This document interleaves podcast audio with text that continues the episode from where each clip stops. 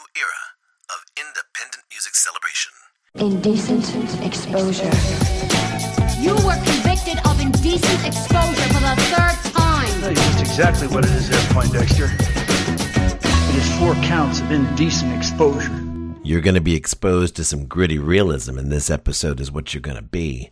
Uh, hey, today is Saturday, July 11th, 2015. I'm your host, Jason Velasquez. Thanks for tuning into Indecent Exposure here at the Greylock Glass, greylockglass.com. So, what are we talking about today? We're talking about the new release, Milltown, from Jeb Barry. Now, Jeb Barry is a native son of the North County, Berkshires, and he has seen North Adams uh, in the decline, in the post industrial decline. Uh, and he you know, he knows wherever he speaks when he talks about the sings about, talks about and sings about uh, some of the destitution, the desolation, the desperation that happens when the jobs just get sucked away and uh, leave a population kind of struggling to figure out what just happened there. And some of this sort of emotional, psychological wreckage uh, and fallout that occurs in such places. So when I say um, it's gritty, I'm saying gritty like sand in your egg salad sandwich gritty. Um, it's not a pretty picture that uh, Jeb paints, but it's one that has to be painted, and it's one that's been you know, discussed before. I know some people have um, have noted that he's got some resemblances to Steve Earle. I would point out that some of the themes have been uh, have been explored pretty heavily by, oh, I don't know, everybody from Billy Joel to uh, Bruce Springsteen to Bon Jovi to to Woody Guthrie to you know all the way back. For some reason, when we're talking roots music, Americana, um, we keep coming back to hard times, and there is a reason for that. It's because only folk, roots, blues, um, you know these music of the people um, talks about the experiences of people. It's not uh, it's not the music of kings. Uh, let's get to that interview with Jeb Barry here on Indecent Exposure. Jeb Barry, it is so good to have you here on Indecent Exposure at the Greylock Glass. How are you doing? Good. How are you doing? Thanks for asking me to come on. Oh, you're you're certainly welcome. Thanks for taking the time out. I know that you're busy. No problem. You're going to be uh, you're going to be on the road in just a little bit. You're going to Nashville, um, and uh, and certainly things are heating up in this area too. So uh, I just I wanted to make sure that we talked about this uh, this new CD, this new album that's just come out, Milltown. Did it? When did it come out? It's actually coming out tomorrow, technically. So I uh, would be July 10th. So, Oh, but I, so- it, some of the radio stations have some advanced copies of it. So. Okay, well that's awesome. I feel especially privileged. I don't usually get to get stuff before it's officially out. I must be moving up in the uh, in the podcast world, um, if there can be such a thing, right? Um, well, Milltown, I've given it a listen, and I got to tell you, it's a really, I'm really impressed by the uh, not only the craftsmanship but the heart that goes into it. What's the, what would you say the source of this uh, of the, the the themes here, or ex- explain where it comes from? Mostly, um, I was planning on doing a bunch of songs, like about 40 to 50 songs for a double CD, and I started recording this winter, which I usually do. And then I noticed a lot of them had this, you know, small town where I live, you know, in Adams, North Adams, Massachusetts, which is an old mill town. You know, they're kind of dead mill towns now, and there's not much else going on. And I started looking at, you know, the more the hard side of it, which a lot of people do leave these, you know, this life around here. A lot of people kind of ignore it, but a lot of people, it is hard for a lot of people around here. So I just crafted the song or picked the songs that were on that theme of, you know, being in a, you know, a mill town that is not no longer a mill town and went with that. Yeah, it's true that uh, it, you can hear people talk about how the economy is improving. The economy is improving, but in certain places, especially these old mill towns, it doesn't always feel like that, does it? No, not at all. And when I travel around, like, you know, and I'm past, you know, playing shows down south and I've been thinking other mill towns, it's pretty much the same thing. It's really not much different. You know, there's not a lot of high paying jobs and there's not a lot of opportunities. And that's why a lot of people don't stay here. You know, people that can get out, you know, they get out if they can. But a lot of people, you know, are stuck here. Now, did you grow up in either in North Adams or in this area? I, I did. I was born in North Adams and grew up in Adams. So, So you've back in you know it when the eight and I did work in the mills and did all that stuff before I went back to school. And, um, so I knew what it was like. And my you know my father he was um, worked at the local um, mill, but he was in the management uh, or the research development at Sprague. So he was a you know white collar. But most of my friends, you know, parents and that were blue collar mill workers really. Yeah, my father was in is in factory work, and uh, he started out on the shop floor. Um, you know, he would be he'd be on a machine, and eventually, through hard work and determination, he became a lead man, then foreman, and then an assistant superintendent. Uh, You know, he moved up until he was management too, and uh, he kind of saw it coming. He saw um, the changes happening in in the mills and the factories, and saw that it was that you know the writing was on the wall. Uh, he, Exactly. He noticed it when he saw that uh, some of the people of his vintage were retiring and being replaced by and this is no slight against people who have a college degree, but people who didn't have the years of experience.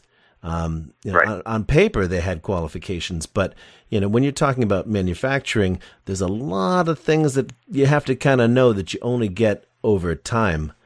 Uh, and From then, experience of working there, exactly. yeah, yeah. And so he said, you know, to me, he said, don't think that this is even going to be an option. You know, don't Yeah. don't think that this is going to be an option for you. You're not going to get a chance to uh, to get a job, stay there, and work your way up because um, the jobs are going away. And, and you know, he said that probably ten or fifteen years before it was really readily obvious to to the rest of us. Yeah, and that's like the song Milltown number two, you know, for years they'll say, Oh, I gotta write something about, know, local and I never came up with a good song. So I started thinking about this and I had to come I had to come up with a song about, you know, what's really like around here. And that's what about, you know, um you don't have that opportunity, you know, because now it's, you know, pressure is, you know, you gotta, you can't get out of high school and go into the mills and work your way up and have a good job and a house and all that. It just isn't, the, the reality is gone. Yeah. Well, it's uh, it's a funny thing too. Um, I notice, and this is my prediction, and, and I could be dead wrong about this, but what I'm seeing is a lot of cottage industries popping up. You know, we see it in terms of art here in, in Berkshire County, but I also see it in terms of a lot of, you know, there's a there's a guy who makes picnic benches. You know, he builds and sells picnic benches. I see another. I drive by another guy who sells dog houses, and there's these little, you know, very small family based manufacture. I mean, it's it's manufacturing and it's, it's in the back. It's in his garage, but it's still a sort of you know individualized um, entrepreneurial um, manufacturing that that seems I think it's going to be a, a new wave of independent ownership is, is what I, I see coming. I think I see it coming. It could be because, but then again, you have, you have a whole population that is not that ambitious and doesn't fit into it. And you know, what kind of we really become like a service industry place around here. You have you know like the hospitals and you know the the old age homes and that, and you know Walmart are the people. You know, those are the big employers locally, really, for a lot of people that don't have the education skills or anything like that. It's a funny thing. I, I agree that there's a there's a huge population that they don't doesn't even know how to cook. You know, let alone you know they don't even recognize uh, what you know. You they couldn't find you a bunch of kale or Swiss chard or sweet potato if you asked them to. Um, but I think that people are surprisingly resilient and flexible, and when they discover that they don't have a choice, uh, a good number of people all of a sudden they seem to snap to and, and figure out how to get by. I, I won't count us out just yet, but um, I think that you're right. I think that um, there is, if we were to have another um, big economic, um I don't even know what you'd call it, recession, depression, whatever. I don't know that we're really ready for that. Um, Yeah. But we're we're, we're look we're staring one in the face though.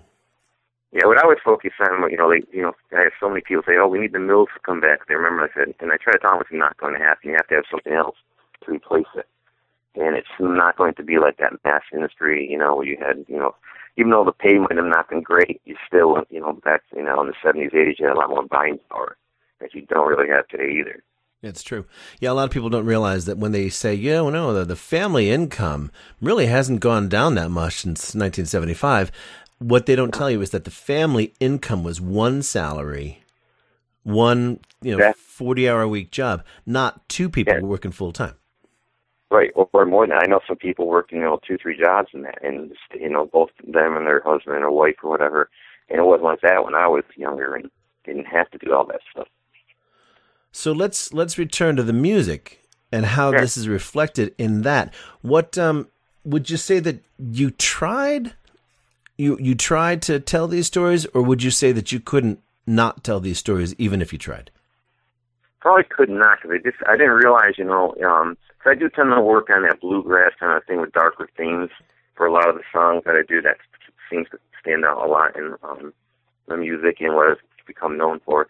But I just noticed that you know all these songs connected to the people living in you know not the best places and how it was affecting them, or um, you know how the um, atmosphere in with those types of towns was um, coming through. It kind of seeped through a lot of the songs. It does. It does, and and not not buffered or or prettied up in any way. In some No. cases, I mean, these are pretty raw songs. I mean, you know, um, I would say that you know, Ten Dollar Girl is that's a pretty well now.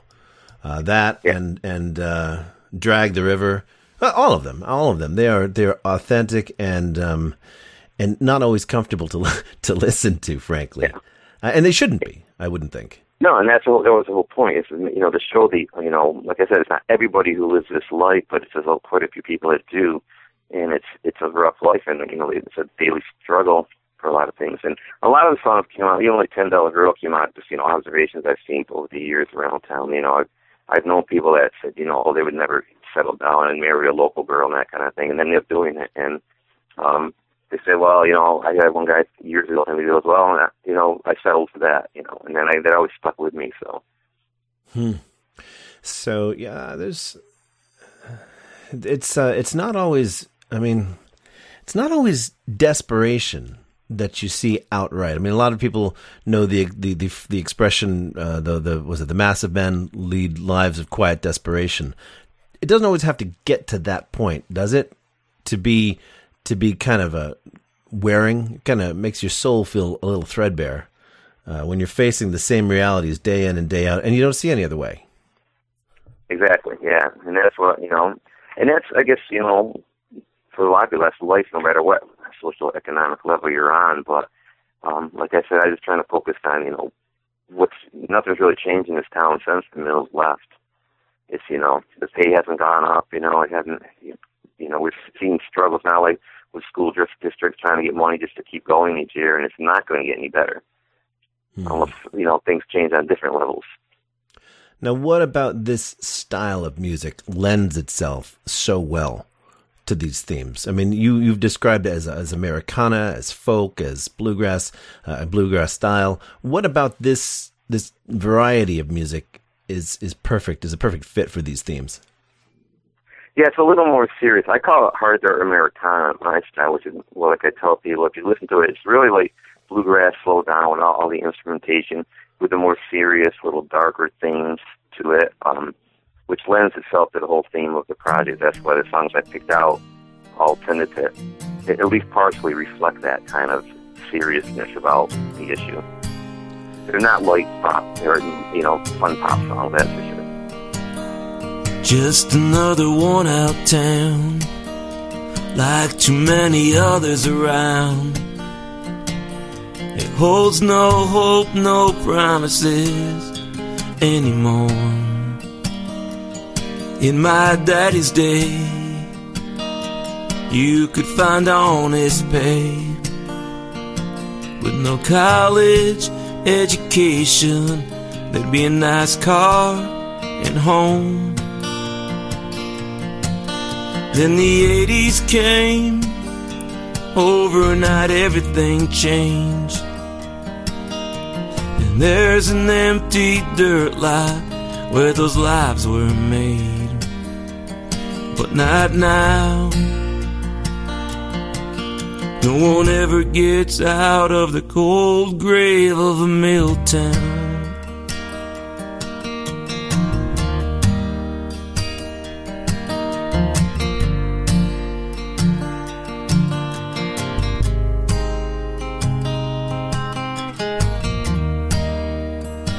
On Main Street, there's a blinking red light.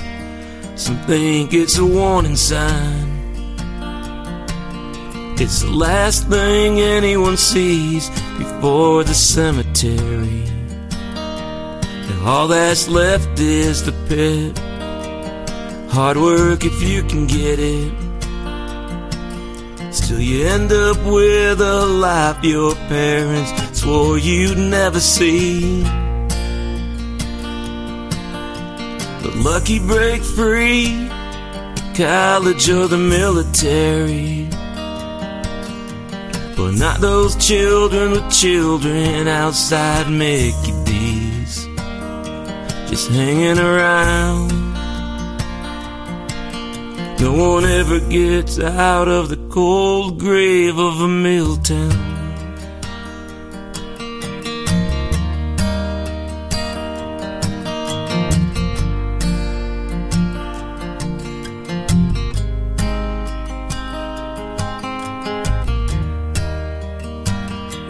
Walmart parking lot, too many cars with rust and rot. And three jobs might pay the rent, but who will watch the kids? A few hold on to dreams, throw their pennies on the lottery, and pray that winter's not too cold when they shut off the electric.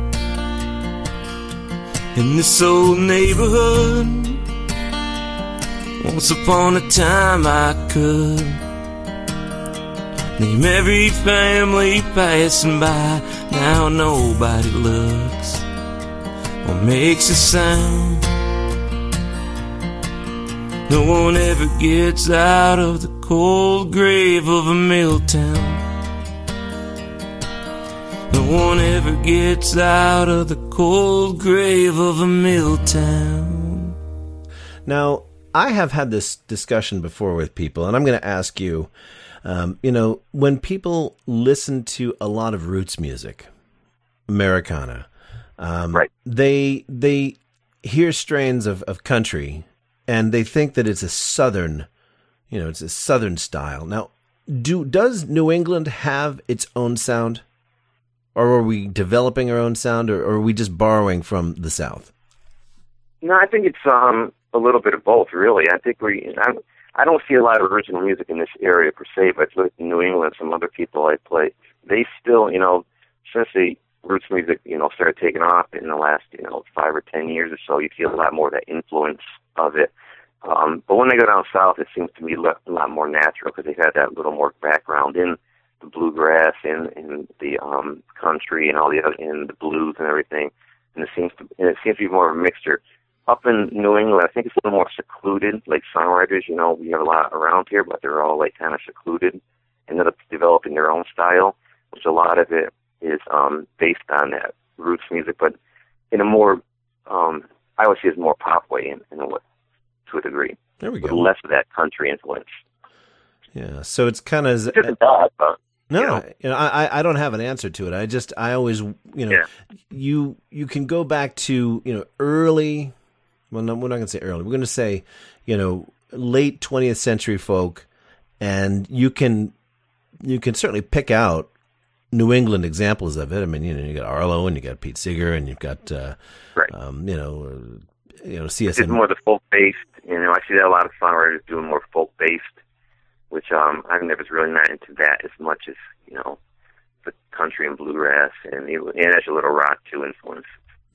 I I tend to tend to like the idea that there's a current of of similar sounds that sort of runs up and down the Appalachian Trail, you know, because it goes Yeah. from Maine to Georgia, and maybe maybe it overflows its banks a little bit here and there, and so so we all have we all can lay claim to some of that that roots, folk, bluegrass, etc. Because it, No, it- definitely it's you know it's in our backyard. right. Now, you know we're we, we are pretty much as you know a rural mountain area as much as any place I've seen down south too, which a lot of people don't realize, but it's how it is. hopefully uh, the arts movement in the Berkshires will help out a bit. Hopefully, some independent uh, manufacturing will help out, and maybe maybe maybe there'll be some kind of a renaissance. I don't know what it'll be. It could be tech. I suppose it could be tech jobs. Hopefully, it's something that tracks. You know, like I think the art thing is a good art and music thing is a good place to start, and that what you're seeing with like Mass MoCA, with even the shows and concerts. You know, the Wilco and the Fresh Grass are coming. It's a big thing that's bringing more of those you know educated people that might want to decide, hey, I might want to start a business here or something or a tech industry. So you know, people say, oh, it's a waste of time, but I think there's you know those are the people that still think the mills will come back and you're going to have good paying jobs. And I don't, you know, that I think that ship has sailed. Yeah, I think it has. I think that as we know it, those buildings could be occupied by something. I mean, I know right. that there are at least two. I know of the two incubators that we have in in North Adams, uh, and they're basically tech incubators. And what a lot of people forget is that even though they're tech companies that are starting, they will need support businesses. I mean, everything from everything from a place to get lunch uh, to a place to get your clothes dry cleaned to a place. I mean, people who work there are going to need stuff. So yeah, and that's just like you know, it, it, the mill used to be. You know, it wasn't not everybody worked in the mills, but it was it affected everyone's life in a way. And now you have to look at something a little more, um, you know, specific and smaller and more concentrated. Uh, my disappointment is it's not that you know we have a great arts and theater and thing um, scene up here, and especially in Southern Berkshire. Music scene for original music is kind of limited, though. You've noticed that too, have you? oh yeah. What are we going to do about that? I know we have a I have from my friend Carl Mullen, who's a musician too, and he has um he puts on house shows at his house, and um so he brings in people that are traveling, and they you know you could pay ten dollars and go and see it, you know, and that's a start.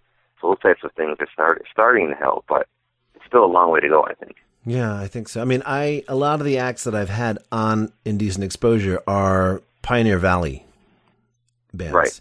And which and, is more open to that. Yeah, I mean, well, there's there are a number of factors that you know we could get into. I mean, a it's the five colleges area, so they right. have a they have not only a built-in audience, they also have a built-in bunch of musicians. I mean, every year there's a, there's you know new musicians entering the scene, and they do have places to play. But I think I think the Berkshires, I think we do have the audience, and I do think we do have the the musicians. Um, it may not be as concentrated geographically as it is in like Amherst in Northampton, but it's not bad. I mean, Pittsfield is a pretty good center of of you know life, but we don't have the we don't have the venues. Right, the listening venues. You have, you know, like people. That's why you also I don't play a lot around here because I do only like about five or six shows. Because I usually put a listener rooms. People sit and listen, and I usually only do like a forty-five minute set at the most. And but most people say, "Oh, come down, you know, play at my restaurant bar, you know, and, you know, the three-hour." I said, people want to hear cover songs. They don't want to hear the original stuff, and that's where you know we're pretty much a cover area for a lot of play, uh, a lot of people. Well, that's one of the reasons Indecent Exposure is here to turn people on to original new music right here in the Berkshires. Um, yeah, and that's what we want. Well, I mean, that's that's a big reason why I'm doing what I'm doing because I've listened to. Cl- I mean, I still love classic rock, but I have heard it enough. I've heard it for the last 35 years. There's other stuff to hear, and there's other musicians who would really like your attention. People they would like to have your undivided attention for three and a half minutes so they can play you a song that they worked really hard on. Yeah, exactly. Yeah, that's my soapbox. I feel the same way. I didn't, you know, I, I think I've always been into music. I always got, you know, bored with it pretty. I listen to it so intensely, and I, you know, get sick of it. I don't want to hear like you said the same songs over and over. I didn't get sick of the songs I. I don't listen even listen to my uh, my stuff at all unless I'm playing it. That's it. Yeah, no, I, I hear you. Well, I, I think what I, you know what, this conversation has just given birth to an idea. You want to, and I'll tell you what it is. Um, it is that we're going to compile here at Indecent Exposure a list of every venue that we know of that has any kind of, you know, space to play in the Berkshires, mostly from well, the whole Berkshires. I think people will travel down to South County if it's if they like the band, right? I mean, they'll they'll travel yeah, that far. so, so, so we'll do that, and then we're going to compile a list of places that would be great venues. We just need to talk to the uh, proprietors and say, listen, we can we can pack this place, you know. maybe the deal is to actually take things into our own hands, approach the owners, the restaurateurs, and say, "You've got a great space here." And we can all, you know, the, the musicians can have a place to play, the audience can have a have some new tunes, and we can all make a little bit of ch- a little bit of coin on a Friday night. Exactly. So I it's, think it's tough though, because you know, um, like I said, there's a few places that do play it, but then they it's kind of even like Dreamway, even that is still, you know, they but they like who they like. You know, it seems to be the same people. Um, and I have a lot of friends who are musicians that do the cover stuff, and that's all they do, and there's nothing wrong with that. no, Um, but there's also a lot of people that I've seen from playing other shows, you know, in the area of the original stuff. There's there is a there is an audience for that. There is, and there's you know you could do a mixed show too. I mean, plenty of, Yeah. and I was in bands, you know, once upon a time, and we would have to do that. You know, you play about half of the tunes were cover tunes, and then you'd sneak in your own tunes as you could, um, and Yeah, hope that's what a that lot of bands also do too around here. you have to. Yeah. So yeah, we'll, we're going to Yeah. come up with a database of venues and possible venues, and uh, and maybe we'll we'll convince some proprietors to uh, to open up some space, um, some floor space and some some schedule space, and create new venues. Um, if the towns also are willing to play ball, because you know you this doesn't happen in a vacuum. You have to have buy-in. You have to you know the town has to know that there are going to be people um, congregating on a Friday night that might not normally be there. You know, the local law enforcement kind of like to know that sort of thing too. Yeah, So you got to kind of work with everybody to, to make it happen. And and I have found that out that you you really don't want to try and just go off on your own and create this this thing without thinking about who else it impacts. Uh, there's always neighbors who might complain. There's always eh, so yeah. yep. There's a lot you have to deal with. But uh, but that doesn't mean that it's not it's not doable. You just have to think about these things things in advance. Um, so let's talk about your since we're talking about venues and we're talking about uh, you know live shows here. What uh, you're you're going down to Nashville to play a, you know a couple of Yeah, I gigs. used go down every year and play down there, like the Bluebird and you know some of the and um Commodore Commodore is uh sir. That's what I'm doing this year. Is I'm not sure I'm playing the Bluebird this year. They called me twice to fit me in, but they haven't fit into the the, the openings they're having is not when I'm usually uh, there. So, Hmm. but the I'm doing a um songwriter circle with um a songwriter called Amanda Williams, who's a friend of mine. She's got a um one of her songs just got on the new Garth Brooks album. So she has a lot going on down there, and so you know, we're just doing a lot of you know socializing. I meet a lot of people. I hang out mostly in East Nashville, where most of the musicians hang out, and you're always meeting someone there. Um, uh, Sarah Potenza, who was on The Voice this year, she um, she's a friend of mine from down East Nashville. So Huh, so there's an insider. place T- there's an insider tip, people. You heard it here.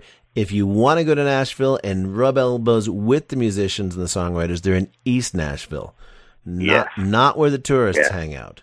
So, no, it's, it's it's only like a mile away, but just across the river. It's like I seldom go down to the um you know the honky tonks where all the tourists are. it's just all it's just really you know tourists looking for you know songs they know like cover bands, and that's what it is. yeah. And they're pretty good bands, let me tell you. But it's like you want then you go across the river and see the original music is right across the river. Sweet. So you're going to be down there for a little while, and then you're going to come back here, and you're hoping to be back in time for Fresh Grass. Is that true? Yeah, hopefully I'll get to play there again this year. Um, they um, offer like a small stage for a lot of the acts that are playing there or coming to visit. And some of the local acts, you know, like um, Carl Mullins, the guy I was talking about. He has a new band out called Long Journey, and he um, they do a lot over there too. Yeah. No, I just had him on uh, the other show here, the uh, the Will Call, which is our arts Yeah. and culture show, and um, and Yeah, he's a great artist too. yeah, he really is. Um, Great style. He, you know, I don't know how he has time to do everything that he does either. I can't seem to manage to get as much done uh, in a day as he gets done in a morning. Um, you know, he's got that. I didn't even talk to him about his music. I didn't talk to him about his art. I talked to him about James Joyce's um, Ulysses Oh yeah, the um, he was a, yeah Bloomsday there. Uh, yeah with the, the reading of it for the year. yeah, I mean, so I mean, there's like, you know, that was 20 minutes of of James Joyce uh, discussion, and I didn't even get a chance to talk to him about you know the other things, which I mean, like we'll just have to get him on again. Um, but uh, all right, so you're gonna be You're going to be sending me an email, I'm sure, though, when you when you have other gigs in the area, because I will definitely plug those shows. Um, because, Sure. because people need to uh, people need to hear this, and I have a feeling that as good as it sounds on the album, uh, live is I think the way you want to hear this stuff, optimally. Yes, exactly. Uh, but until then, where can people go to pick up the CD as of tomorrow? Um, as of tomorrow, you have to go to my website. Um, there's you can order it there. After and then it, it won't be on iTunes and every and Amazon and that for another week and a half or so. So after that, you can order it. You know, you can download download it there. If you want the real CD, you have to go to the website, which is jebbarry.com. It's pretty simple. jebbarry.com. Uh, that's J E B B A R R Y dot com. And as always, we'll have links in the show notes uh, to that. And for those of you who don't know, the show notes are basically just the sort of blog post that accompanies this recording. So when you go to greylockglass.com, look for the, the menu link that says Indecent Exposure and click that, and that'll take you to the most recent episode. Um, I don't even know what number it is. We're like seven or eight or nine. I don't know. But uh, but yeah, you'll get be- uh, get to the show notes, and there'll be a link that'll take you to Jeb Barry's site, and you can pick up that CD um, for uh, what's this? What's the sticker price on the CD? What will it be? Ten dollars shipping and handling included. ten dollars shipping, and that's a lot of music for ten dollars. I'm going to say that right now. Um, so you can get, including ten dollar girl, for a ten dollar CD. Ten dollars. Yeah. Do you like that? That was pretty slick, wasn't it? yeah, yeah. You came up with that just like that, didn't you? Good. I, you know, Like it's that. almost like, oh, I don't know what it's like. It's like I've had three, four cups of coffee this morning. Is what it's like. Um, well, I can tell you, we are looking forward to seeing you play live. So I will, dear listeners, I will keep us updated uh, when Jeb is back in town and playing out and about. And hopefully, we will will expand our venue database, and and you know, y'all will help me. Jeb, you'll help me when you think of some, won't you? definitely. you know places to play and places that you'd like to play, and we'll put some pressure on uh, on these proprietors. We'll strong on them into opening up their their stages. That's not true. That's not true. We're going to work with them and we're going to be nice about it. Jeb, it has been a pleasure having you on Indecent Exposure. Travel safe and have a great summer. Oh, thanks a lot. Thanks for having me on. It's been No, great. thank you. Take care. Bye bye. Bye. Please hang up and try again. I'm Molly Pinto Madigan, and you're listening to Indecent Exposure on the Greylock Glass. You've been listening to an interview with Jeb Barry here on Indecent Exposure at the Greylock Glass. I'll tell you, it's very refreshing to speak with such a, a lucid and keen observer uh, about the life that uh, many people face in towns that have seen better days and uh, using his gifts as a poet and as a musician, he has he's done a good job capturing uh, some of the you know, snapshot day to day experiences and, putting them down on the, in these tracks. I, I really encourage you to uh, to follow the link in the show notes and pick up a copy of this of this release uh, as soon as you can. He won't be playing in the Berkshires for at least a, uh, a couple of months, maybe, but uh, we'll let you know when he's coming around again. In the meantime, I hope you enjoyed Milltown number two. And we dropped that right in the middle of that interview. And it's, it's kind of a flagship song of that album. Um, I think I would be remiss if I didn't play one other tune from this, this release. And I think I'm going to play Hard Times Come Around Again, which is in the same vein uh, as, as Milltown number two. And I think it really showcases his talents. Uh, again, here's Jeb Barry uh, off of his brand new release, Milltown, with Hard Times Come Around Again. There's a hole in that mountain. Hell, now it's just a grave. Coal ran dry. This town died. The lucky ones got away. And hard times come, hard times come around, hard times come around again.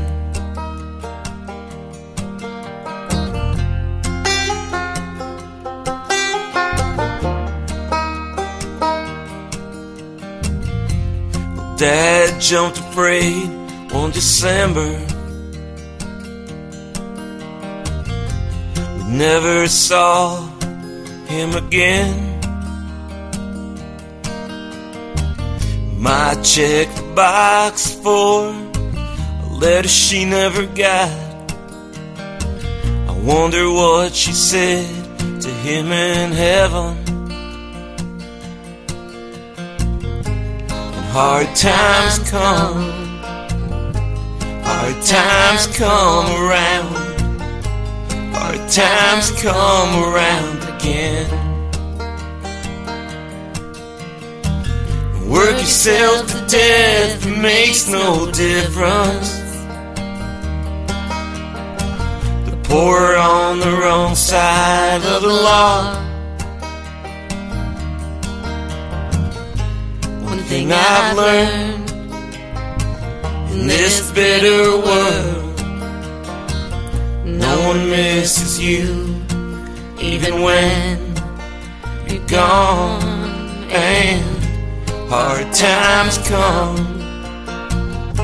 hard times come around, hard times come around again. Perhaps those who may be among us for the first time may be wondering what is going to happen now. What you're going to hear about is nothing short of a miracle. It's dramatically new, made possible only through years of research, invention, and innovation. Living stereo. I'm therefore going to ask anyone here who is not in tune with us to submit to a very simple process of control. You may be wondering. I was wondering what was going to happen next. Until I got this notification in my inbox that said, check out this release from Rhythm Express. Now, despite despite what I said about classic tunes, classic rock in that interview, I have to just uh, I have to just embrace the hypocrite that I am because I'm gonna sh- I'm gonna load up. Uh, I got to break out the turntable for this one. I'm gonna load up a song from Rhythm Express that is not a new song. It's a cover of a 1972 Temptations release, Papa was a Rolling Stone. And I can tell you that uh, it is, you know, it's got it's a contemporary update of that classic, uh, but it has all of the original heart and uh, and and and mood. Now, I should say that um, there is there seems to be no album available, but I have provided links to their Facebook page, uh, the Rhythm Express, and I have provided links a link to their CD Baby page where you can download this download the single for 99 cents. Uh, what that means is we're just going to have to keep keep up with this uh, this really you know wonderful lineup of musicians and see where they go from here. For now, let's listen to a brand new release from Rhythm Express Papa was a Rolling Stone.